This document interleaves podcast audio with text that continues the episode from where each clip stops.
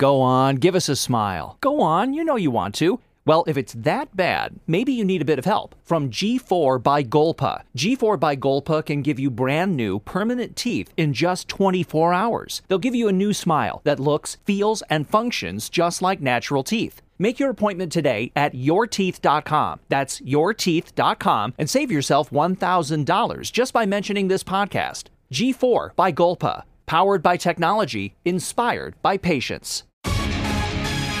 Welcome to the Terrible Podcast with your hosts from SteelersDepot.com, where you can find all your latest and greatest Steelers news. It's Dave Bryan and Alex Kozora, always lit, talking Steelers. And now, here's Dave and Alex.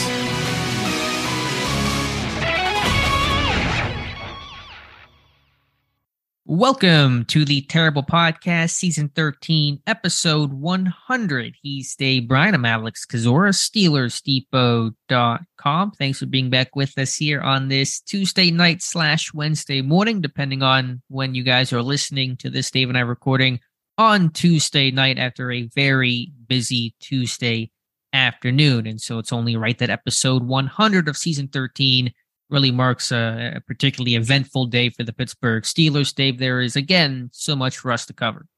Yeah, a uh, hundred. Uh, that seems about the amount of posts that we've uh, written on the site the last two two days, right? Uh, a lot to get to in day two of the uh, 2023 NFL legal tampering period, and obviously on Wednesday begins the start of the 2023 league year. So it's going to be a busy day then, probably a busy day the rest of the week. I'm sure at some point they'll have the new signings talk to the media before the weekend's out. So uh, we're going to be busy dudes here moving forward here for the rest of the week. And then I think it'll slow down just a tad. I do want to talk about the Clemson Pro Day in a little bit. Uh, Pittsburgh having a big contingency there. But of course, we have to start with some of the NFL free agency news. And for Pittsburgh, there is a lot of it. So we'll just go in order, at least to the best of my recollection here on the moves that they that, that uh, came in here, starting with an external signing. And again, things won't be official or can't be official until Wednesday afternoon. But Pittsburgh reportedly agreeing to terms with offensive guard Nate Herbig on a two-year deal worth eight million dollars formerly of the New York Jets and also the Philadelphia Eagles, has that Andy Weidl connection from their time together in Philadelphia. So that is the first movement along the offensive line, signing Nate Herbig. Yeah, sounds like uh, four million guaranteed as part of that two-year, eight million dollar deal, as you mentioned, and try to find where I have for a, a contract uh, projection here. Uh, looks like uh, we don't know the exact numbers yet uh, on that, but I'm willing to bet the cap charge comes in around 3.1, 3.2 million, something along those lines there. So, uh, a guy, uh, you know, obviously connections back to the Eagles, a Stanford product, undrafted free agent from from several several years ago.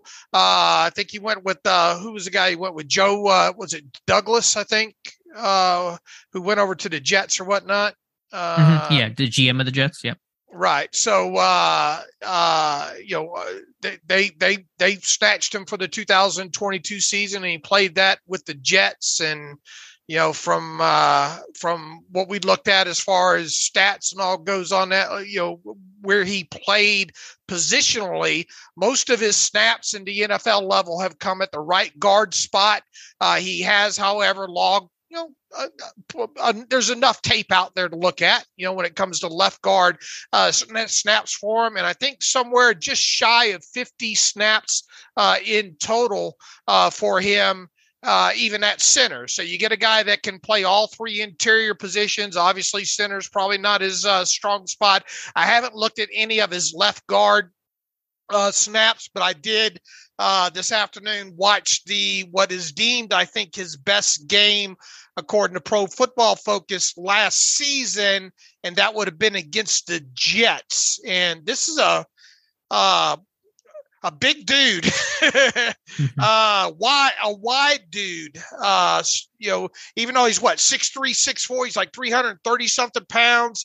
Uh, pretty good arm length on him there, but uh, uh, I mean, he has no shape to him, uh, really. Uh, uh has kind of one of those kind of squarish body uh, types. And when you read some of the things, the quotes to come out, you know, last year from like Robert Saleh and Connor McGovern, an offensive lineman, uh, they they call him Nasty Nate.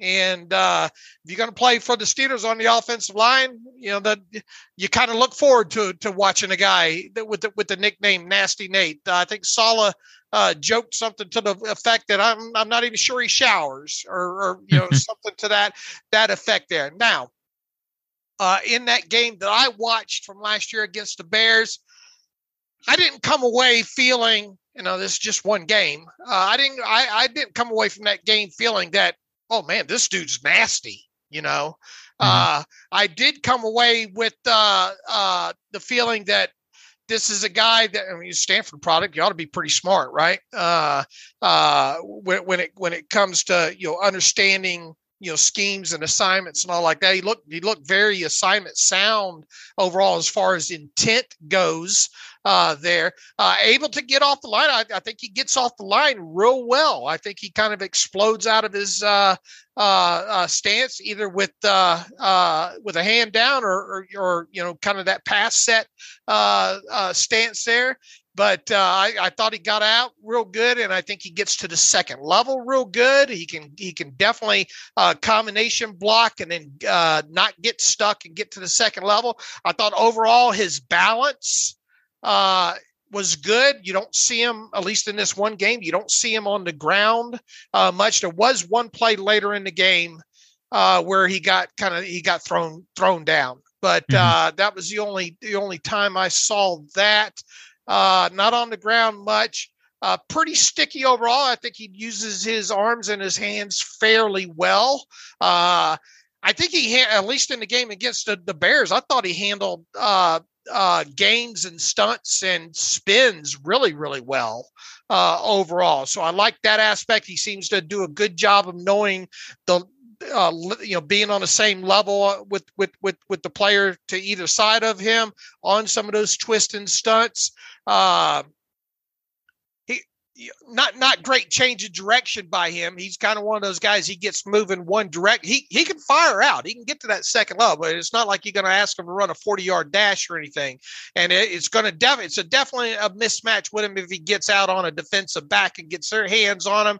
And for the most part, I think he do, does a good job of handling linebackers if he can get off clean to uh, to the second level. Occasionally he'll slip off uh, there, but uh, a physical guy uh, uh altogether. Uh, but once again, I didn't come away from that one game thinking, "Oh, I see why they call him Nasty Nate." You know that that kind of thing. So I think he's a competent interior line guy, a guy that should be able to compete. It'll be interesting to see what the Steelers play him, right? you know, because he was a right mm-hmm. right guard, mostly a right guard guy, and obviously the Steelers got James Daniel uh, uh, uh, at, at, right guard there you know, uh, are you know, I haven't watched his left guard tape. Maybe you've watched a little bit of it. So, w- what are your thoughts on him? Yeah, I'm only one game in. I started with the Steelers game last year just because it was something that I'm sure was, you know, top of mind for Pittsburgh. And I saw that physicality and nasty. And even just early, some of the set the tone snaps early in the game, you know, I think pissing off Larry Ogunjobi with some blocks he was finishing. And so that'll be some maybe potentially fun training camp uh, camp matchups in the summer with Ogunjobi coming back. We'll talk about that here in a second. But I expect Herbig to be at left guard. I know he's not played there quite as much to get the exact numbers according to PFF throughout his regular season career. 377 snaps at left guard, 49 at center, and 1,648 at right guard, including a lot of right guard action with the Jets this past season. I think he might have had some left guard work as well with New York with Vera Tucker. I think he kicked out the left tackle or I'll have to go back and kind of investigate that more. But I certainly saw some of the physicality and nasty in his game, running his feet, finishing his blocks. You're right. I mean, he's not the foot speed isn't great out on screens, out on space, but he's got some burst. And when he pulls mm-hmm. and traps and some of the second level, he can climb and stick, and he's so big he can really engulf and and get the job done. So I don't think he's a terrible athlete, but he's not going to be obviously some you know Terron Armstead or Trent Williams type of guy, Jason Kelce type of guy out in space. Like his framework overall, like the attitude, that's going to be emblematic of the Steelers system that should be a little more open than what it was this past year. But certainly they want to run the ball. They want to play physical football, um, you know, duo blocks and create that burst level movement. That's going to be key. I think Herbig can do that well. As you said, picking up stunts and twists and games, really heady guy, technically sound, um, uses his length well, and he's got that those heavy hands. And under Pat Meyer, you want to have that first significant contact in pass pro, get a good punch. He can refit his hands. Does a good job to anchor and stall because he's so big in that lower half. He's just so massive. He's got that you know really good power that he can really anchor down and shut down power rushes. But um, to, to where he'll play, you know, the the tweet uh, when the announcement was made that he was signing was that uh, Andy Weidl, the Steelers envision envision him as a starter, and so I assume he's got the upper hand on Kevin Dotson. They may frame this as a competition between Dotson and Herbig at left guard, and that's probably the way they'll they'll do this. But I think as of right now, it's uh, Herbig's uh, job to lose. At four million per, you would think so, right? you know, kind of uh, uh, reminiscent last year when they signed uh, Cole, right? For, right. Uh, uh, you know, you you're really gonna, you know, yeah, you'll frame it one way, and I'm sure Tomlin and all them will say, "Look, you know, nobody's won nothing yet," that that kind of thing there. But I I think you go into this hoping that you got a guy that can that can be a starter on that offensive line there. Uh, you're not going to pull him 10, 12, 15 times a game, I don't think, but uh, he is a guy that some you can uh, uh, uh definitely pull. Well, he he pulled like two or three times, I think, uh, right to left in that game against the Bears. Uh, he pulled to his own side and some pin and pull stuff, and he he really looked to do good job on that and uh, seal off the uh, the edge guy and make contact in there. So uh, yeah, look, I mean, he can he you know, in my notes here, I, have got that he can get off the ball quickly. Uh, he can get out into space quickly and uh, he can get his you know, he can get his hands on people too, and he usually gets off even on some of those combo blocks, and probably due to maybe kind of that sh- that. Sh- even though he's he's he's what six four or something, he's just mm-hmm. got more of a squattier feel to him. You know, uh, kind of plays more compact, I guess, than his overall uh, size would indicate there. And maybe that's a good indication of him doing a good job of keeping his, uh, uh, you know, not standing up, you know, trying to, and, and I think that also plays into the fact that he keeps his balance pretty well overall. So, uh, you know, I guess now the question, you know, we'll just watch and see where he ends up playing. Supposed to be, supposedly to hear all the comments, he's a good locker room guy and yada yada. And once again, a Stanford product. So uh, I, I bet he can, bet he can diagram some sentences and and do better math than I can. But uh, uh, four million per, I I would willing willing to bet that they think he could be a starter. Yeah, and the money's totally fine. That's not a high price to pay, um, given the O line tax that you see with some of these offensive linemen out there. So the deal to me is totally reasonable. And you know, I've talked about all season that if you were going to try to address one spot upgrade on this offensive line, if you could only pick one, it would be that left guard spot. Because to me, Kevin Dotson is the more talented player. In some ways, he's got a similar body type and style as as Herbig in the sense of that, you know, big, physical, nasty guy. Dotson's more athletic though, but it just has never come together with his game. The penalties, inconsistency, uh, playing technically sound under Pat Meyer's system. It just has been a frustrating time. It got better the back half of last year. I do want to give him credit there, but you know, it just has not come together the way that you hoped or expected it would. So at the least, it's going to really put a fire under Dotson, or at least it should, because A, he's in a contract year, and B, you have a real serious contender in Herbig. Last year, there was that quote unquote competition between Dotson and Green. That was never a competition. Dotson's going to win that job, barring something disastrous occurring. And so that should really refocus Dotson. Um, but I still think Herbig's got the the edge right now. Now, in terms of the downside, you know, he's going to have to deal with that Pat Meyer system and, and change to those more aggressive on body sets. And he's not the best laterally. I watched uh, Ogunjobi be, be able to, to beat him inside on one rep, and, and uh, Herbig couldn't seal, and his feet kind of stopped on his punch, and uh, he lost his gap. And so, how you handle those aggressive sets, I think he'll win a lot of those quickly because he is so long and strong and physical with a, a good punch. But when he loses, how well can he recover in those moments? that's going to be the concern for him. So that's kind of the one thing I'm really going to watch starting in camp, but throughout the season. Pro Football Focus tells me that uh, 2020, uh, the game against Dallas in Week Eight was his best game at left guard. So, how many starts does he have at left guard? Can you find that information? I assume he's got four, five. Uh, in 2020, I can tell you he had one, two, three, four, five. Looks like five starts uh, in 2020 at left guard. Uh, 2021, as far as starts go, zero. He did play at left guard, but came in uh, as a backup in in those games. It looks like uh, last year. Last year he just played pretty much right guard, didn't he? Yeah, he only played. Okay. Uh, he started every uh, every game that he played. He started at right guard, and then I guess what uh, 2000, excuse me, 19 didn't play much at all. Uh, okay, so five starts at left guard all yeah, in 2020. Okay, right. gotcha. Um, and, yeah, what was he at again, Stanford? Do you know what he was at Stanford? No, I haven't. I haven't made it that far back uh, to him yet. Uh, I guess we could try to pull his bio and see if there's yeah. anything in that. It's kind of hit and miss whether or not they tell you uh, if he Looks uh, like it might be left guard. I think I'm seeing something there. We'll have a full breakdown from Josh Carney on Wednesday morning on Herbig, and so he'll have the uh, the full film room for you guys to check out. At as a junior in 2018, played six games at right guard and one at right tackle. Uh, it doesn't tell me as a sophomore where he played in 2017. 2016, six starts at left guard according to his Stanford bio. I would have to. I don't have uh, my PFF college. I'm just looking at his Jets bio right now. Uh, freshman, six starts at left guard. Sophomore, 13 at right guard. Junior, he played right tackle and right guard. So has not done a lot of left guard, especially right. in recent years. But if, if that's going to be his position throughout the offseason, the summer, the preseason, he should be well acclimated by then. He has some NFL experience there. And like you said, a Stanford guy, smart guy. I don't think it's going to be a big mm-hmm. issue. Mm-hmm.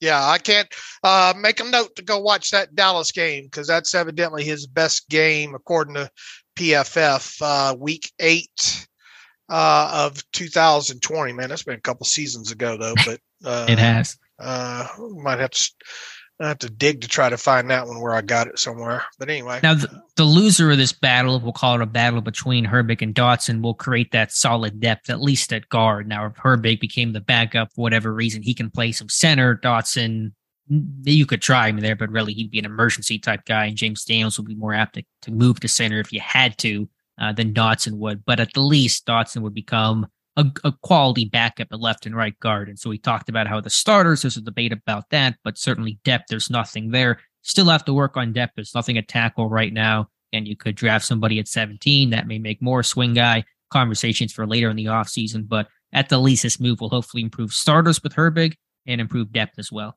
All right. Does this take out guard early in the draft? It's a really good question. I'm kind of I'm kind of thinking so. Or or does it give you the ability maybe to draft a center? It's usually of, those guys when you draft them high, they're playing right away. Yeah. Whether it's, it's offensive lineman, usually those guys aren't aren't sitting too long, um, especially for Pittsburgh. So I don't want to rule anything out, you know, here in in mid March. But well, as we talk, I, this this this guard class, true guard class overall is not not all that great, and that's probably why some of these sure. guys got the money that they got in free agency, right? What do you I think that happens every year. Yeah. The offensive line tax, yeah, just just every year the scarcity is is is pretty scarce, so to so, so to speak. So, um, yeah, yeah, I just think about my John Michael Schmitz dream might have taken a hit today. uh, they do have Osiris O'Cyrus Torrence evidently coming in. We mentioned that I think uh, last night, but uh, that might be one of those break glass in case of emergency kind of let's get to know this kid and, and you know if if everything else is off the board kind of thing. At, at yeah, one of those. We'll see you after your rookie deal, right. Cyrus, and then right. we're going to come calling, um, a la uh, James Daniels or Nate Herbig. So um, either way, I think a good signing overall. Um, you know, we'll have to see how that system fit is, but certainly the identity of what Pittsburgh wants that nasty, physical, ground game first type based offense. I'm guarantee you Andy Weidl knows a lot about him. Yep. And so there's certainly a connection there, and you kind of feel that that Weidl trench guy. You know, Weidl was a guard in college, and so he loves those big those big guys up front, and so it's a it's a smart fit all around. All right. So you say there's some nat there there's some nasty Nate in that uh, game against the Steelers, then. Yeah, I thought so, and I think Josh will talk about that some in his report. So, I mean, it's not anything where he's, you know, Michael Oher the blindside putting a guy in the third row, but you see the finish, you see him on top of guys, kind of getting in guys' heads. Uh, Ogunjobi early in that game, later in the game on Montravius Adams, just on top of him and just laying there and just, you know, just kind of what's the old uh, Ron Cherry phrase, giving him the business. There's a lot of that on Nate Herbig's tape. Uh, all right. All right, so the Herbig news came in, and then right after that, these things come in twos. Apparently, the news that Damontae Kazee was going to resign to uh, to come back to the Pittsburgh Steelers, and so Kazee on a two-year deal. Reportedly, don't know money on that yet, at least as far as I'm aware. But Damontae Kazee seems destined to return to Pittsburgh. Yeah, no, no figures on that that yet. Nothing uh, guaranteed total value. Nothing that I've seen so far. Uh, Which generally su- means it's probably pretty low, right? If an agent's right. not pushing that number out. But, but, would you be surprised maybe if this this this deal matches the deal that Herbig got? I think I, I could two, be wrong. Years, I, have been missing on this. I feel like it's going to be lower than that, just given the safety market, the age. Um, I don't I don't know for sure. I mean, you're a Pittsburgh's done a lot of two year eight million. Didn't Wallace and Witherspoon get mm-hmm. two years eight million too? So that kind of seems to be the number Pittsburgh's rolling with. I, will guess it comes in a bit under that, but okay. I've been wrong before. All right, it, uh, around okay, around there, right? Three, and uh, three and a half per, maybe. Yeah, I'll, I'll take a guess and say three, but we're splitting hairs. Okay, all right, right. Uh, uh, look, uh, they had to at least bring one of these guys back in Kazee and Edmunds, and at least uh, uh, Kazee gives you a little bit more versatility.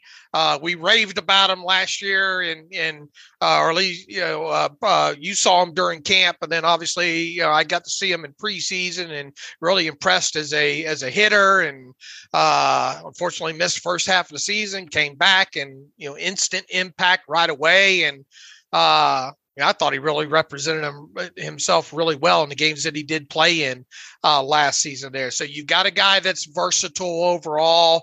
Uh, and they, they had to at least bring one of these these these guys back and we'll see what obviously happens with Edmunds in what looks to be a crawling safety market once again here uh, and maybe maybe Edmunds is headed for another one of those four year uh, four year veteran benefit contracts. Might maybe might be the thing that puts the most money in his pocket again. You know, but uh, uh, there's nothing not. I mean, obviously we'll have to wait and see what the what the money says. But uh, to me, there's nothing not to like. Uh, about the re-signing of Kazee, it's something that I felt that I feel that you had to do, at least with one of these two, with the edge going to him if you could get him especially after losing Cam Sutton. Now we'll have to see what Kazee's role is. In theory, could it be a starting strong safety next year? You know, that, that's possible. Um, but when you lose a really versatile piece like Sutton, you replace him with a Patrick Peterson, who's going to be, you know, less versatile, less flexible than what Sutton was. You needed somebody that brings some of that that's likely to make your team. Now Tre Norwood can do a bit of that, but again, he's got a his roster spot is not secure next year. Kazee's a guy whose spot's going to probably be a lot more secure, and he can wear a lot of hats hasn't played a ton of true slot corner, but he can roll down. He can play, uh, you know, came in in dime packages last year. He can play either safety spot. You can have more uh, free safety rotations with him playing that post defender than you can Terrell Edmunds. He's a guy with natural ball skills, ton of interceptions in his career, two picks last year in that back half of the year with Pittsburgh, including one against Deshaun Watson. So um, Edmunds was a guy that's more limited. He's got a you know, he, what he does. He does pretty well. That classic box safety was really kind of used as a dime linebacker in those six DB packages last year when Kazee became the safety, and they kind of ran more stuff rotations with with him there. Um, so Edmunds really isn't a guy that can play that deep center field. Kazee can. Right. So um, I think Kazee can do some of the things Sutton was doing on third down with some of those post snap rotations um, that obviously he won't do now that he's in Detroit. So I think it was important to get at least one of those guys back just in general, obviously, but then I think doubly so once Sutton left to to keep somebody who's got that flexible skill set, that chess piece like Damontae Kazee. Point Kozora. no, what do I? No, yeah, yeah, you, you, you hit it, you, you hit it right on the nose there. And uh, uh, look, you got a guy too that's been in that defense for a half a season, so he knows what's going on. So you don't have, uh, you know, you're already losing Sutton in there, and you're going to have Patrick Peterson coming over, and he should obviously be able to pick things up uh, fairly fairly quick. So uh, not you know you you wanted to, to avoid as many uh, changing of moving moving pieces and parts you know as much as you can uh, with this with this with with the chunk of this defense coming back in uh, 2023 so uh, I give it a I give the signing a 10 or I give it a 9 until uh, I I see the numbers. Right. Now let me ask you this. You were confident Kazee Edmunds were likely to return or had a good chance to return Kazee back. Has your confidence or thoughts wavered at all on Edmunds? Do you think he still comes back or do you think this could be a sign that he's going to go somewhere else? Yeah, I mean, great question. I mean, I what's what's the market going to say to him, and and how bad does he want to go? You know, uh, I mean, obviously, with Kazee being the first one back in the door, I, I would think that hurts Edmunds' chances. You know. Sure. Uh, now, can Kazee not, can Kazee I'm not be that? seeing a number, you know, on him because mm-hmm. remember last year, uh, Kazee was a, a vet benefit uh, contract. It's not going to be a vet benefit contract this time around. So you're going to have more money invested in him. Uh, uh, you know, la- last year he was more of a what do we have here? Now right. you know what you have there, and you're going to play it. Now, is he going to be the strong safety week one, the starting strong safety? I think that fits a little not perfect for him if that's sure. the plan. Sure, and and maybe that that's a point to uh, a good reason to maybe try to get Edmunds back. If you look, they're not going to go overboard to re-sign Edmunds, plain and simple. Uh, in fact, his his max. I mean, here's the bad thing. I, I, really wish we had the damn Kazee numbers mm-hmm. uh, here because you know it would be easy right now to say, well, just just give them the same deal you know you, they gave Kazee, but we don't know the numbers. You know, uh, yeah. So, or if Kazee was getting four and a half million, then okay, he's probably starting in some capacity, or he was getting one and a half million. That may say something about what his role is expected to be. Right. And I would think Edmunds would want to return if possible. But once again, if he's uh, if you're talking about another one year deal and him probably not going to be able to, uh, if it, if it ended up being a four year, you know, what they call the four year veteran benefit contract, which is a one year deal, uh, it might put a little bit more money in his pocket, but how much would he help his market value uh, in playing time, barring injury? Maybe he just wants a fresh start and say, I can go get a one year deal elsewhere and play a little bit more. Maybe I, maybe I increase my value. So I think to, uh, got away from your question there uh, in the broad look at this thing with Kazee back in the door first, yes, it does decrease the chances considerably. Probably cut probably cuts them in half of uh, Edmunds coming back. But in the same breath, we don't know what's going to happen with the rest of this market. We don't even know what what what what the numbers are on Kazee. I won't close the door on the chance Edmunds returns. I can see the fit there if he becomes a starting strong safety in case he returns to that dime chess piece. You could try to make it work. But I had that thought pre the start of free agency that one, only one of those guys would come back. And at this point, Edmunds, they've kind of played this. We're kind of in, but we're not really committing. And at some point, Edmunds is not going to play 10 years in Pittsburgh. Eventually, you move on. I think it's probably a good move on spot right now. So I'll stick with the prediction that he goes. I don't know where. He's not going to get a lot of money, obviously, for the reasons you mentioned. Um, and, and, and, assuming for a second that he's gone, again, does Kazee really become your starting strong safety with that body type? I know he's physical. He plays downhill. He plays bigger than his size, but you know he's a pretty small guy. Edmunds was in the box 35% of the time last year. Can Kazee do that? Uh, there's a question there, and also a question of even if Kazee is your starting strong safety, who's your six DB right now? Is it Norwood? Is it somebody else? So I still think there's work to do there. I'm not sure if it's Edmunds, um, but I am happy Kazee's back to give you an option to give you some flexibility. Somebody who won't be coming to Pittsburgh is cornerback Byron Murphy. He uh, Vikings are working to finalize a deal with him. Is there a number on that yet? Uh, no number yet on that. It doesn't probably going to be decent number on that. But um, yeah, Pittsburgh liked him coming out of Washington. I think they had a visit with him, and some people thought if you lost Sutton, could Murphy come in? Obviously, when He's Peterson more of got own signed. guy though, uh, isn't he, Murphy? I think, but Peterson has always kind of been called recently more of his own guy. But either way, once Peterson inked, then you kind of knew Murphy was not going to not going to be an option. Um, oh, you, when, I, I, uh, you know, in your reports and all, and I guess you a little bit more film. You, you, you saw what I was referring to late last season with uh, Peterson, more of the boundary guy, right?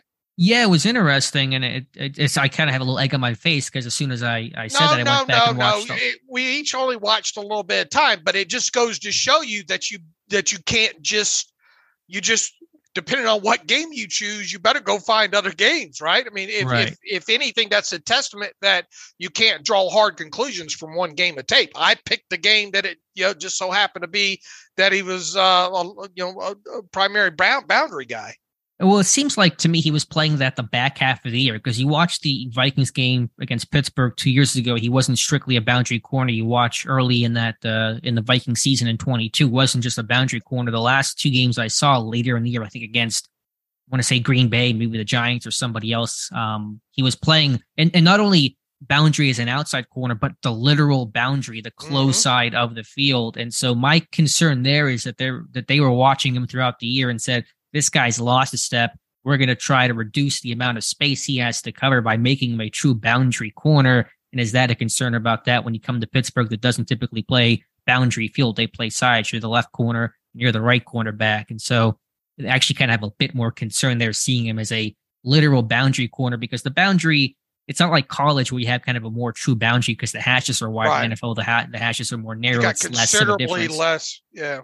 Yeah, you can be a true boundary corner, and you know Sauce Gardner played the boundary in Cincinnati and just took that that side away. That's hard to, to do in the NFL, but I'm still concerned about that because something I think told the Vikings we got to try to reduce the space that Peterson has to cover, and I'm worried about that as he goes Okay. another year older. Okay. We Um, got but- plenty of time to research Yeah. more film on that. And, and, and Owen's probably going to be doing something on him pretty soon, right? Yeah, I'm sure Owen will pick up something on on Peterson, kind of our our, our DB expert of the uh, Steelers Depot team. One guy that is coming back to Pittsburgh is Larry Ogunjobi, and I guess you want to call it one of the two maybe surprises of the day. Not just the fact that Ogunjobi is returning, that's not a shock, but the number to me was pretty surprising. And so, kind of walk through the numbers if you could, Dave, on uh, the three year deal that Ogunjobi just signed or is about to sign. Yes, uh, a stout deal for a stout man, right? Uh, Mm-hmm. uh, I got to be honest with you. I, and look, uh, he was one that I thought, you know, mercenary, mercenary Ogunjobi probably going to go, go, go for the most money wherever he can get it. Uh, I'm convinced that Pittsburgh was the most money now. Uh, uh, three year deal totaling out, according to Adam Schefter, at 28.75 million. Uh, 21.75 of that through the first two years. There, we don't have anything as far as any other numbers other than that. But I can tell you this: the uh, the now his totals out at 28.75. Uh, the three-year deal almost a year ago that uh, uh, that uh, Chukwuma Okorafor uh, I almost forgot to say uh, how to say. It's been so long since I've said Chukwuma Okorafor. I almost forgot how to say Chukwuma Okorafor. Uh, his three-year deal a year ago totaled out at twenty nine point two five. So uh, it totaled out at a half a million more last year than what Ogunjobi's uh, reportedly totals out at.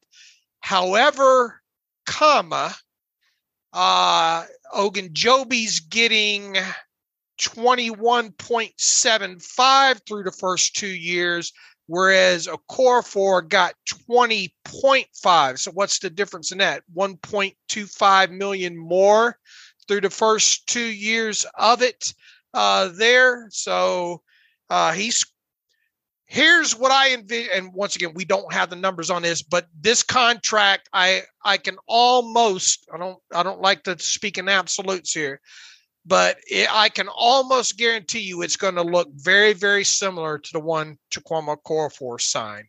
Okay, and Mhm. and probably that includes a roster bonus in both 2020 uh, and 2025, uh, even down to that. Uh, we don't know the signing signing bonus yet. His cap number is going to come in probably anywhere from 4.3 to maybe 5 million on this. Uh, I personally, and this, it, this isn't worth anything, but uh, I personally had him pegged at a max value per year at $7 million. Okay. He made Okay. 8 million last year. Uh, you wanted more out of him last year. I felt uh, overall uh, very up and down kind of player. You know, obviously the production not not not what you what you thought maybe you could get out of him. So I kind of dinged him for that. I dinged him a million dollars off of his last year value for that, and I had his max value at seven million. Now, uh, his deal uh, with uh, with the Steelers, if if we take take what you know Adam Schefter reported as as the gospel comes out to nine point five eight three three three three three three three uh, million there. So uh, I consider this a bit of an overpay, but you know, is this a was this a defensive tackle tax this year? Mm-hmm. You know, was it a yeah. supply and demand uh, situation? Because one thing we I did say leading up all this is how long you know looking at you know pre tampering period with the, some of the guys that looked like they were going to be off the market, even though Tomlinson ended up hitting the market. Uh, how long was it going to take for for for Larry Ogunjobi to be the biggest fish left in the pond? You know, sure. and and that happened fairly quickly. I envision, and I'm this is 100 speculation on my my part. I'm willing to bet Ogunjobi had another suitor or two out there, and the Steelers had to had to had to pay the tax on that. And they were kind of in a corner. If you lose Ogunjobi, your room's looking really empty. The draft has a couple of names, but it's hard to find those types to fit Pittsburgh well. And you could go external for agents, but then there's the unknown of the external guy and hoping that he works. Um, I imagine though that Ogunjobi's contract is the most of anybody that had one and a half sacks last season as a three tech. I don't know if there's any three tech getting paid as much as he is from a, a sack standpoint. Not that we be, we're uh, beholden to that number alone. It's just one number. It's not always indicative of, of play, obviously, but um, it is interesting that he got paid eight million this past year after a seven sack season. Now gets paid on average, you know, nine point five after a one and a half sack season. Just kind of funny to see how that works. And I understand there's health, and that's there's reasons for for all of that to some extent. Uh, to me, I mean, as you said, he's a he's a hot cold player. His tape is very hot and cold. He's a talented guy. He's certainly flashed. He had some really high impact plays. Can he stay healthy? Can he be consistent? Th- those are the concerns there. And I have concerns about the health. He had the foot injury two years ago. He battled toe injuries this past year, battled knee injuries this past year, didn't always practice. I think that certainly probably impacted his play. He's getting closer to 30. I'm just worried about his body breaking down. If he can be healthy and be consistent, he's a talented guy, certainly a worthy starter. It won't be a bad contract, but I'm worried about this guy just kind of declining as he gets closer to age 30. Now, look, you need more. You you need you need better play than last year out of him. Consistent play. The highs are good when the highs right. were there. I mean, and obviously doesn't have to be perfect. More, okay, but, more consistent play yeah, just less less valleys. You know, keep the peaks and be a little more consistent, and, and I'll be happy with that. Look, this isn't okay. We can terminate however we want, an overpay or whatever. Uh, they something had to be done. uh, whether it be bring in somebody else from the outside or you resign him uh, mm-hmm. going ahead of the draft, right? Because we, yes. we, we, we've both admitted that this draft class, you know, uh, especially for what the Steelers look for, isn't all that deep, right? So, Can I interrupt you for just one ahead. second here? I apologize. I saw some numbers on Nate Herbig coming, and I'm going to DM them to you right now, um, just to get you some of the signing bonus and some of the details on Herbig if you want to have a quick reaction uh, to, to the data there. Yeah, according to Aaron Wilson on Twitter, looks like uh, okay, two point nine two million dollar uh, signing bonus, base salaries in 2023 of 1.080, uh, which uh, I think is minimum, and then a $4 million base salary in 2024. Uh, His cap number in 2023 will be 2.54 million. His cap number in 2024 will be 5.46 million. This is an even cash split, meaning he'll earn $4 million in 2023 uh, and $4 million in 2024. Okay, and I guess no roster bonus, nothing else. That's just a pretty simple deal. Yeah, yeah, just a, a pretty pretty simple two year split up uh, contract here. If you if you have to cut him after this year, you got one point four six million dollars in dead money, and you would save four million dollar the four million dollars that you were that, that that you would have paid him in a base salary. All right, good deal. Yeah, pretty cheap overall for Nate Herbig. So apologize for interrupting our thoughts on Ogunjobi. We took a pause there just really briefly to kind of re-examine the numbers. So I forget exactly where you were at talking about Ogunjobi, but just to go back to I guess the money on him uh, and the value, and again, just goes back to him needing to stay healthy and be a bit more consistent. Uh, yeah. Once again, look, I you know, you can is even if we consider this an overpay, I mean, it's not the end of the world overpay uh, here. And but you know, once again, we'll have to see what the, how how the numbers shake out on this. Uh, they got painted a little bit into a corner here, I think. You know, and once again, I, I I wouldn't be shocked to hear that that that there were a couple other teams in on this. Uh, you know, seven million versus nine and a half million. Yeah, there's a little bit of difference there, but you know, at least you know what you're getting there. You had you had to do something. Either it was going to be outside uh, guy brought in, or it was going to be re-signing uh, Ogunjobi, and mm-hmm. they did the they they did the latter. They, they they stuck with with with the devil that they knew there, and you know you just want to see him be more consistent um, uh, moving forward. Hopefully, he stays healthy, able to practice a little bit more, doesn't have the toe issue or whatever, and and that kind of. He can play better. I mean, we we've seen as you mentioned, we've seen his highs. Mm-hmm. You know, so you just want to see more of those highs. And similar to the Patrick Peterson signing, this does not, in my mind, really prevent this team at all from drafting a defensive lineman early, even as early as the first round, to be honest with you, because who's that number three that's going to rotate in to be that injury protection? I mean, you have Loudermilk, disappointed his second year. He offers something as a as a pass rusher. DeMarvin Leal might be a multiple hat guy. He's not going to be that pure every down three tech. And so they're going to have to add here as well. No tackle considerations too. So um, bringing back Ogunjobi is one step, but it is not the final step to rounding out this defensive line room. Right. I mean, right, they're, so they're, they're, definitely going to address this position in the draft still. Yeah, and maybe even in free agency with a nose tackle. I think I'd rather go sign a free agent nose tackle, spend a bit of money there as opposed to drafting one, especially if he's kind of more of a two down, early down run stuffer type. Uh, that'd be my preference. Okay.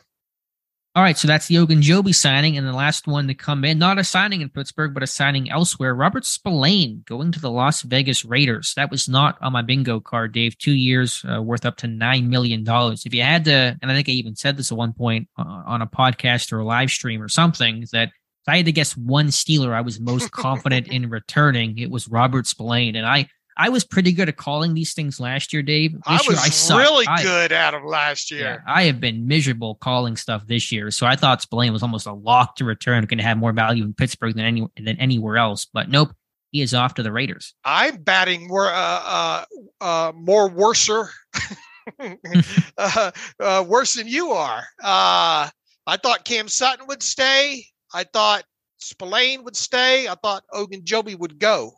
You know, well, I was so, the same. I predicted. So we're we're both. It's okay. a race to the bottom on the on the. I, I thought you. I thought you had Ogunjobi going.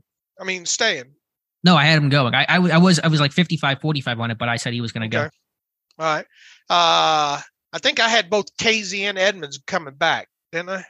Yeah, I had just Kazee coming back, and so we'll see. Okay. Edmunds is our tiebreaker, I guess. Uh, look, you can't fault the man for chasing that that money. Uh, I, w- I would have been upset if the Steelers would have gave him that kind of money. I think. Mm-hmm. Yeah, I'm not uh, sure and, what the Raiders' plan is here. Right, and and I we haven't seen the numbers on that other than to know it's an up to up to up up to nine million dollars. I think is all we know at this point, right? Yeah, something about four million. Did I see something like four million guaranteed, or was there something in that on on Spillane? But the up to, I don't know how much heavy yeah. lifting that that phrasing is doing there. Uh look, he he was a from an attitude and effort and hard work and blue collar and yeah, quintessential Steelers. You know, overall, you know, I you couldn't draw them up. You know, uh, attitude and work ethic and team guy and all like that. Uh, uh, obviously, uh, a, much better player against a run than uh, than he than he was in passing situations. Uh, good special teamer overall, and all you know that that's that's an area where you're probably going to miss him a little bit too, with special teams, and obviously against teams that want to uh, run a big back up the middle on you. There uh, is this the end of the world losing him?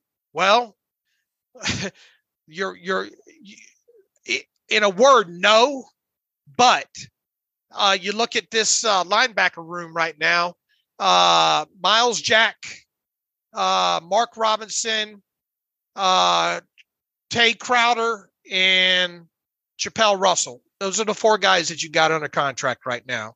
And obviously, Myles Jack really is the only one that you know has seen considerable playing time because Robinson barely scratched the surface on the field. You obviously hope that you have something there. No, I take that back. Crowder has played a little bit. Uh, Crowder yeah, has ha, uh, has has played a little bit there, but uh, there's still a lot of questions about him him him moving forward. But uh, you you better do something before the draft. You're still probably going to have to address this position in the draft now. Mm-hmm. Uh, but you better do something in the meantime. And it sounds like they at least attempted to, right? Right. Report came out from NFL Network's Jane Slater. Pittsburgh was in play on Leighton Vander Esch, who returned to Dallas on a two year, $11 million deal. I just saw some of the framework of that contract. Pretty cheap, pretty good deal for, for Dallas's end of things. So Pittsburgh just didn't either want to pony up the money or Vander Esch maybe just wanted to return to Dallas and stay at home. I don't know what the case was there. So, yes, Spillane's a bit like Ogunjobi. Ogunjobi is the better player, but in the sense of neither of those guys are irreplaceable, but if you lose them, then they have to get replaced because there's really not much else there right now. There is Jack, there is Robinson, but it's a really light looking room with Marcus Allen about dead for agency. Same with Devin Bush. Bush, you know, could Devin Bush come back? I, I doubt that'll happen, but I guess it's a, point now, at least now that Spillane is gone. But given the fact that Pittsburgh looked at a veteran like Vander Esch, I imagine they're going to look at some other veteran and try to bring somebody in. Rashaan Evans comes to mind. We talked about that in the Depot DM chat the last couple of days. Pittsburgh had a lot of interest in Evans whenever he came out of Alabama, had a bunch of tackles this past year with Atlanta and still relatively young. So it, this probably is going to be a, you know, mid to low tier free agent signing plus draft pick to round out that room. Right. Uh, I envision, you know, Spillane maybe coming back on, I don't know, max two years, six million or something like that. Mm-hmm. Uh, and once again, we'll have to see what this up to amount is and how much of it you know, he obviously it sounds like going to get at least four million guaranteed in that, probably whatever the base salary is and all like that. So probably a much better deal for him to take as far as putting instant money in his pocket and uh, that that kind of thing there. So uh, I envision him coming back on a deal, at least on you know way it's being reported now, cheaper than that. Yeah, and as you said, you got to appreciate the story. Uh, undrafted guy was in Tennessee for a year, comes to Pittsburgh on the practice squad, and just you know literally worked his way up the ladder from practice squad to getting on the 53 to getting the helmet to making an impact on special teams. Whenever he first came up, the back half of I think it was 2019, he was a dominant special teams guy. I mean, I think he led Pittsburgh in tackles on special teams throughout the year in eight games or or something like that, and then became part of the rotation and always found a way to to get defensive playing time. Really became a three down linebacker last year. Now he really shouldn't have been a three down linebacker. Pittsburgh putting him in dime packages the last two years, uh, not a good move. Um, and so they'll have to find a replacement there. But uh, there was a lot of trust in Robert Spillane. They really trusted this guy to be a Simon Sound, to communicate. And when you lose him, when you lose Cam Sutton, who had those same qualities, trusted, good communicator, those things add up. And so obviously, you know, Spillane not irreplaceable, but some of those intangibles are difficult to replace or at least replace immediately. Right. They they they better get busy working these phones now. At least get somebody back back in the building. You know. Yeah. If it's not Evans, any other names you want to throw out there? I think someone mentioned uh, Tranquill. Yeah, I haven't really gone deep into why. You know, I I would just you know I would be going off of off the cuff of just knowing a little bit about some of these other guys as far as their actual tape goes. I mean, I got okay. some good ideas, but you know, but uh I mean, that list has just dwindled to these mm-hmm. two days. It started off a real long list of these guys. And once again, a lot of these guys is seemingly signed for reasonable money, you know? And now, I mean, you might have to start exploring the, the over 30 market. Yeah, some people have talked about Lavonte David. His team's going to go sign Patrick Peterson, but how old do you want your defense to be? A bunch of 30 year old free agents coming in. I don't know if that's the plan and the course Pittsburgh wants to take across the board. So we'll see. I think some veteran gets brought in. I don't know who that's going to be. Evans makes sense, but we'll stay tuned. Right. All right. So any other final thoughts here on, on these four moves here with Herbig, uh, Kazee, Ogunjobi, Spillane, just your overall feeling on the day it was for the Pittsburgh Steelers. You feel better about the future of this team, worse about the same? Well, I tell you what, what I it, it's it's been a weird two days, I think, for Omar Khan. I, I, will say that uh, weird, and I guess weird from the uh, from the fact that, or at least in in my opinion, weird because I I didn't envision these two days looking anything like these two days have gone. You know, uh, you had to do something once again, you had to do something with with uh, a defensive, you know, defensive lineman there. Either you go outside or you get Ogunjobi. Okay, they got Ogunjobi and they paid a paid a little bit more than than maybe we we you know we think is market value. Fine, no issue with that. Kazee, uh, nothing wrong with that whatsoever. Uh, from what I've seen on Herbig, look. Th- how many times we say this? This offense, this team got lucky last year not having to dig into depth on that offensive line. Mm-hmm. Uh, however, this plays out with with with Herbig, uh, which you would uh, think now, hopefully, going to be a starter. Uh, at least, eh, you assuming you're going to keep Dotson, uh, you know, you got you got some decent depth there, I think there, and that's something that they needed to do, and it still doesn't prevent you from from addressing you know tackle during a draft at some point, or or even you know a center or maybe even another guard depending on what you want to do uh, and and this should put an end to kendrick green you know uh, uh, for sure i would think now look we don't know what any of the tenders are here we are at 10:30 on a on the eve of the new new league year, and we still don't know what this team is tendered, restricted tendered, uh, and included in that list obviously is J.C. Hassenauer. You know, so, mm-hmm. uh, but I mean, no, from what I've seen on tape and, and now looking at the contract, there's nothing wrong with with the Nate Herbig signing. And then what what else was there? Uh, losing Spillane, that's I mean, it's not the end of the world. Right, it's not, but we'll see how they have to replace those guys. From a cap check-in standpoint, uh, it feels like they're right up against the cap. Dave, is that an accurate assessment? Yeah, look, a little over seven million going into into today. What's the differential going to be? I mean, you're not going to use much uh, 1.67 ish million on Herbig. We obviously let let's say uh, you you you, you use four and a half. Another th- let's say you use uh, displacement. I don't know three point uh, or 4.2 maybe displacement at max uh, on on Ogunjobi. So what have I got us up to? Another say six million, five and a half, six million. We don't know what the Kazee is. So I, I'm willing to bet there they're razor thin at this point when it comes to cap space. So there's got to be a restructure coming, and they could cut somebody, but you think they would have done that already? Um, uh, not necessarily. Not no? you know, look, last year they uh, last year they waited till Myles Jack was in the building and signed that deal before they turned uh, Joe Schobert loose. Yeah, but at some point, if they're trading hands, they gotta they gotta make a move that just that just clears cap space, you know. Unless they sign somebody cheaper, then I guess. uh But then a who? I mean, who are they going to sign? Like, what is that move going to be this year? I, I'm just saying, I won't be shocked. I won't be shocked if uh, Witherspoon goes out the door. Okay, but then who I'll just, I'll just leave. I'll just leave it at that. Okay. Yeah, I guess I suppose we'll see. But I think but, at some but point, they, you know, and they look, they might have restructures already done. Sure. That, that's just the thing that clears up the most amount of cap space without cutting a player. Because even if you cut a Witherspoon, you save how much money there after displacement? Uh, three and a half, uh, three, three. Four minus what, like eight? What's the bottom salary? Four million minus. Uh, I don't have it in front of me here. Okay, just call it around three point two five, three point two. Yeah, yeah. Like so, that. I mean, you don't have a lot of cap space at that point unless you're done for free agency and re-signings, which you which you aren't. Then I don't know right. how you're uh, getting through the rest of the offseason by just cutting a Keller Witherspoon. Right. So uh, and, and once again, they might have these restructures ready to go in tomorrow. You know. Yeah, so, I think that would be Watt or Minkah or both or something like that. Yeah, yeah. So, uh, We'll we'll see. Look, I mean, it's going to be a busy day uh, uh, of the paperwork shuffling by about four o'clock tomorrow. I think. Yeah, and you're seeing almost every team around the league restructure right now. The Bills mm-hmm. just restructured, and so I think everyone's trying to do that last second thing to get fully because you got to be cap compliant by tomorrow officially, correct? Right, right. And look, once again, it, it's not a matter of if they're going to restructure both those guys. Really, it yeah. was just a matter of when.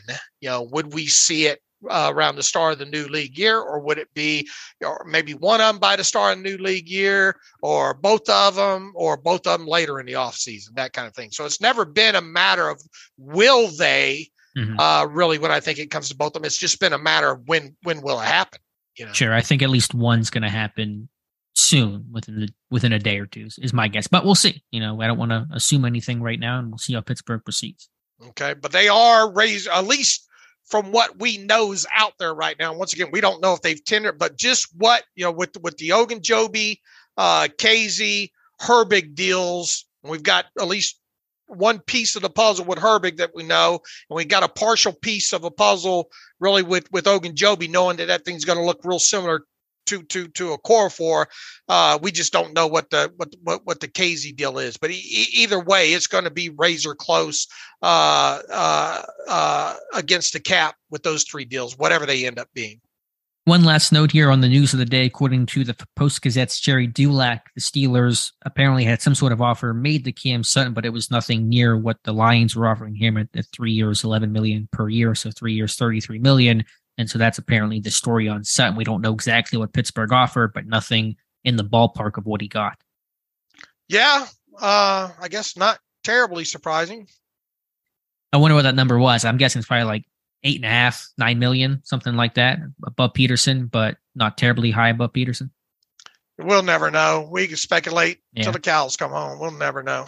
All right, fair enough. But that was uh, the last note there on on Cam Sutton. Tell, tell them about the Clemson Pro Day. Yeah, just going to jump into that. Here's some draft talk here. Uh, Clemson Tigers, the first kind of big pro day of the pro day season, and as usual, as is clockwork, the Pittsburgh Steelers were were uh, well attended with Mike Tomlin, Omar Khan, who else was there? Karl Dunbar, the D line coach. Although we didn't, I never saw him, but it was reported that that he was there. Um, Dan Rooney Jr. was there. Dan Colbert was there. Danny Smith, can't forget about Danny Smith. He was there. So a very strong contingency at the Tigers Pro Day, and apparently, as expected, some Pro Day dinners uh, beforehand. With Trent Simpson saying he had dinner. I believe Myles Murphy essentially said there was a dinner uh, with uh, with Tomlin and, and, company as well. And I got to think that Bryan Bresee was part of that dinner as well. Yeah, it, it, it, you know, you would expect that they took more than one player out. You know, Mike Thomas not afraid of that camera still. yeah, Cameron loves him. He loves the camera. Uh, he was all over the place there, and I would imagine the the the uh, the Georgia uh, the Georgia Pro Day is is, is on uh, Wednesday. Uh, it's not that far of a drive, so I, I would expect uh, those those guys, and who knows, maybe even a couple more will be at the Georgia Pro Day. And, oh yeah, they'll be at Georgia. And, you have other pro day uh, sightings today too, right? Working on it. It's been tough this year, tough start out of the gate. But uh, Pat Meyer, Steelers offensive line coach, was up at Northwestern to watch Peter Skoronski. Uh, Mark Sadowski reportedly there as well. They had Chris Watson, area scout at Louisiana Tech. A couple of cornerbacks there, late round guy, Myles Brooks to check out. But Meyer up there for Skoronski. You know, obviously the, the history says he won't be the first round pick just because of Tomlin slash Khan not being there. But certainly notable when a positional coach goes up there to watch one of those guys. Maybe that's just one of those things. If if this guy falls, you know, yeah, um, but the history is the history. I mean, yeah, right. they really now could they potentially bring him in for a visit? You know, you could try to do that because they weren't. Whenever Tomlin and and, and or Connor Colbert went goes to pro days, they're going there to watch a lot of people. It's rarely do they go just to watch one prospect where there's like one guy there and really nobody else. And so Clemson obviously had a bunch more guys than what Northwestern had. So it's no surprise to see them go to Clemson. But I think at the least, if you want to have a serious discussion about Skoronski you got to think he'd have to get brought in for a top 30. Okay. All right. And who then else, who else on, have you spotted? Still working on the uh, rest they had. They had somebody at Oregon State. I'm guessing Mark Bruener. I can't confirm. Uh, Rejzohn Wright, one of the corners, said that they uh, had a meeting with, with Pittsburgh. Um, from there, they were at South Carolina. They were at Illinois. Again, I don't know who really had a tough time trying to identify those names. Uh, but they have been spotted. I, I, don't believe that Grady Brown, the DB's coach, was at South Carolina. I saw a listing of the DB coaches who were there. Brown was not part of that list. And so, unless he was missed, I don't believe he was there, which I'm a little surprised and disappointed by that they would have had interest in those top corners there in Cam Smith and Darius Rush. Uh, I looked at uh, what little I could find on on Oregon. I, I didn't see Grady there either. Okay, yeah. Again, that's probably not saying Bruener. he won't. He wasn't, but you know, uh, of course, uh, Christian uh, uh, Gonzalez, was there. You know, yeah, they're, they're, going through the drills and all like that. So not saying he wasn't there, just in the little little. Maybe there'll be more video out tomorrow of that. Yeah, I know the coach that put Gonzalez through drills was not Grady Brown, and so right. I have to see if I can find anybody else. It was not a super popular pro day. There were no GMs, no head coaches there. I think Jerod Mayo was the biggest name in attendance. So again, not expecting Gonzalez to be there at 17, and so kind of might be a moot point. But we'll try to redouble efforts and uh, see if we can find some of these scouts. All right. Uh, what else is left to report? Anything? I think that's about everything. I should note, by the way, didn't mention this in the last podcast. The projection is fourth round comp pick for Cam Sutton, according to Nick Korte. And so obviously this thing can change based on who's resigned and all those types of things. But um, if you're looking with a, a very long lens to the future, maybe about this time next year, Pittsburgh will uh, get a comp pick for Cameron Sutton. Yeah, we just have to let this play out, you know, would and, and, and see what happens the rest of the way here. I, I haven't even looked looked at that. Has he updated his uh, tracking on on on over the cap? I, just saw Korte tweet about it saying you shouldn't say fourth round comp pick, but like fourth round comp value, value that could right. be canceled out by, you know, I don't know how the Herbig deal is gonna it shouldn't that shouldn't impact it. I don't I don't think, but fourth round value for Sutton, I should probably clarify. Uh it looked like he's got Oh, oh, you said uh, no. It looks like uh, Peterson cancels out Sutton. Oh, okay. Does he cancel him out? I wasn't yeah, sure how maybe yeah. some of the over I, I 30 I, type I, thing. I thought I saw something on that. Yeah, he's got Peterson canceling out Sutton on the fourth rounder, and he does have right now Herbig gaining a, a six round value. Okay. So Pittsburgh may not get that comp pick next year then. So we'll have to see what else they lose and what else they gain. So uh bottom of the bottom of the uh, fourth inning, uh, Steelers got a uh, six round comp pick value on the board. How's that? All right, sounds good. So yeah, a lot, lot, lot, lot of things can change here. So um, don't want to get too hyper focused on that. Any other thoughts here, Dave? Anything we're missing here? No, and uh, know we're we're not going to touch any email. We're doing these late at night. We're trying to do them every day and all like that. So we're, we're trying to keep them as short as possible. So keep your email questions coming in, and once we get past this busier time of, of free agency, we'll start diving back into the email box a little bit more. So if there's not anything else, uh, Alex, I'll close this out. Uh, you can follow me on Twitter at Steelers Depot. Follow Alex Kozora on Twitter at Alex underscore Kozora. Follow the show at Terrible Podcast. Email the show, the Terrible Podcast at gmail.com. If you like what we do and want to donate to the cause, SteelersDepot.com. Hit the donate button up right navigational bar. Also, if you like an ad free version of the site, SteelersDepot.com. Hit the ad free button up right navigational bar tremendous traffic again today. Uh, gonna looks like we're gonna top uh, yesterday, so we appreciate everybody's support uh, on the site uh, and all the hard work that all the contributors are doing on SteelersDepot.com uh, uh, as well too. So who knows? Maybe we'll be back tomorrow. Uh, you know, if there's something that, that really needs discussing, we'll we'll fire up the podcast machine for that. So in the meantime, as always, thanks for listening to the Terrible Podcast with Dave and Alex.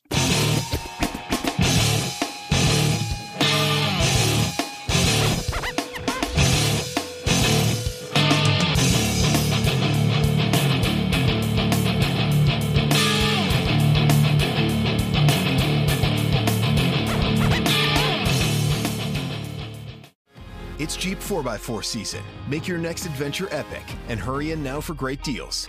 And now, well qualified lessees get a low mileage lease on the 2023 Jeep Grand Cherokee 4xE for 389 a month for 24 months with $5,399 due at signing. Tax title license extra. No security deposit required.